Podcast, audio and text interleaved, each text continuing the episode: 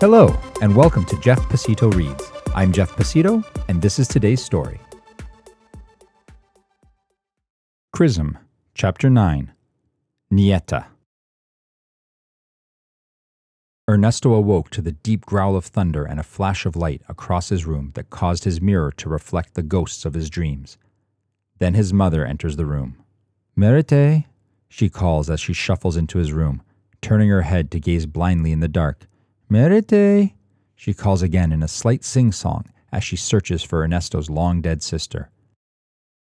Ernesto sits up on his elbows on his bed and looks about himself. What was he doing in his bed? His attention moves to the moon colored sheets draped over his lower half. He never sleeps in his bed. He glances to the doorway that leads to the small vestibule between his room and the living room.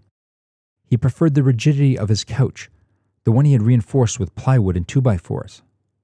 This isn't real. He must still be dreaming. The specter of his mother continues to search the room, looking for her daughter. She feigns opening drawers and looking behind the curtains with stone faced disinterest. Ernesto's eyes follow her movements about the room, his head dipping and bobbing as she slowly makes her way about. Overlooking him, she peers under the bed with closed eyes, still chanting her daughter's name in relentless monotony. The swaying arcs of his head tracing her ghostly dance draw him from the bed as his movements begin to mimic hers in a false caricature of her graceful form. His bare legs slide from their warm, pocketed indents in the mattress through the cold of soft cotton sheets. He stands, unsteady on his feet, balancing in a light-headed haze momentarily as he stares at his pale, bony feet. Raising his head, he glances around for her, his heart jumping momentarily, thinking he has lost her, but there she is, near the door, turning away from the wardrobe towards him. He steps forward, his feet unsteady still, like a toddler taking their first step, the world unfamiliar from this vantage point, the body unsteady as it attempts something new. His eyes remain transfixed on her, and while her form is well defined, he is still unable to see his mother's face. The last time he saw her, he had a similar issue, as he couldn't quite see her face then either.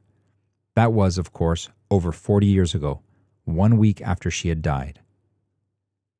As he continues to stare at her through a quizzical scowl, he sees she is dressed in what looks like it might be a wedding gown, but Ernesto recognizes as a large baptismal outfit, the proportions reimagined for a full grown adult. Finding his footing, Ernesto slips by his mum as she begins her circuit of the room again, her calls for his lost sister fading into the distance. His steps feel as though they are floating along the slick parquet floor, appearing unblemished and unaged, as if newly refinished. Silently, he slides through the doorway, left open by his mother's entrance, without interrupting her lament. As he crosses the threshold, he remembers that 40 years ago the exact same thing happened. He saw his dead mother looking for his dead sister, and he left the room in silence, lost and looking for something, but not quite sure what. The hallway feels colder than usual, but his body doesn't notice it as he passes through. On a conscious level, he knows he should be shivering now, but his body feels oddly warm, heated evenly from the inside out. Slowly, he pads the six careful steps that lead to the entrance to the living room through the whitewashed wooden doorway, cautious for no clear reason. His wife is on her couch to the left, her face buried into the back of the velvety Chesterfield. The thin yellow blanket covering her rises and falls slowly as she breathes, her feet poking out of the bottom of the sheet covered in thick gray woolen socks. Looking past her towards his couch, he finds himself staring at his own body, laying there like usual, perfectly still. He moves closer to himself as he lays, appearing slightly contorted and awkward. He shouldn't be able to see himself like that, like others see him, like a stranger to his own flesh. His face is oddly pale, his sunken cheeks more pronounced.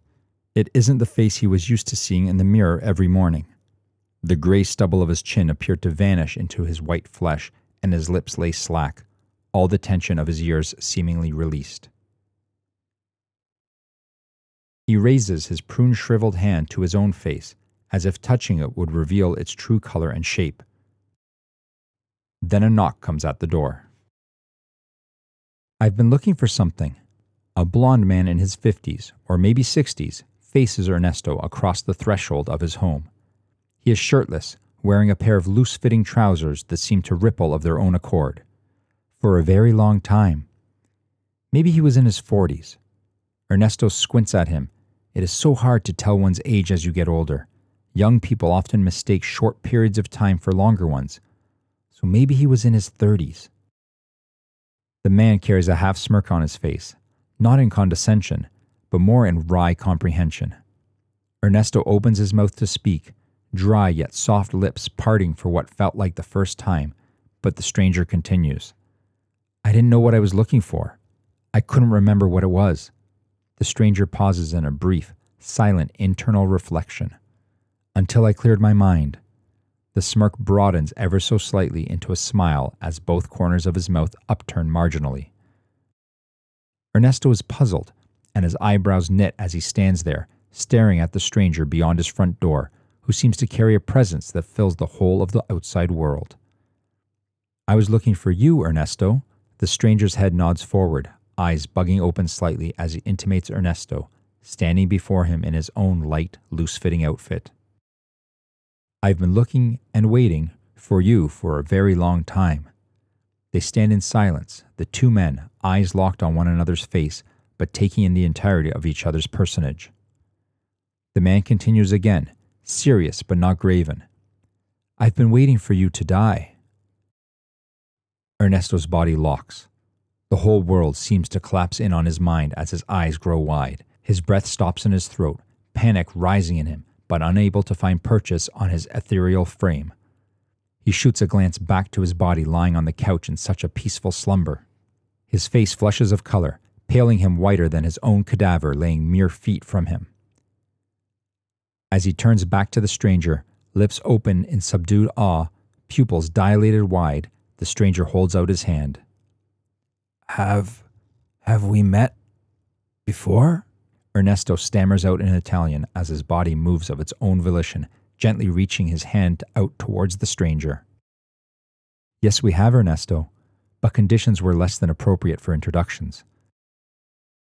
Taking a step backwards, the man drops his hand from an upward palm of invitation to a welcoming handshake position. My name is Martin. Ernesto's hand instinctively reacts, turning itself to meet Martin's in a hearty grasp. Martin Engels. Piacere. My name is Ernesto. As their hands touch, Martin's subdued expression turns to a full and gracious smile. The anasha'a, the chiyah, ayat, aeshbu. And as they dissolve to nothing, a wide, magnificent set of pearlescent white wings spread tall and wide from Martin's back. The thick layers of feathery plumage occlude the world around them. With a swift beat of his wings, they are gone in an instant, leaving behind only husks, Martins sprawled across a bed of blood soaked satin sheets, his eyes wide and vacuous, a warm handgun clutched in his left hand. And Ernesto's lying peacefully on his couch, the scowl of the weight of his life and times shrugged off his face for good, with Martin's suicide note in the breast pocket of his plaid sleeping shirt, in his handwriting, with Ernesto's signature. Thank you for listening to today's story. That concludes Chrism. I hope you enjoyed it. Please join us next week for our last story and the final episode of this season Seven Song. If you'd like to get in touch with me, you can reach me by email at jeff at pacitto.com. That's J E F F at P A C I T T O.com.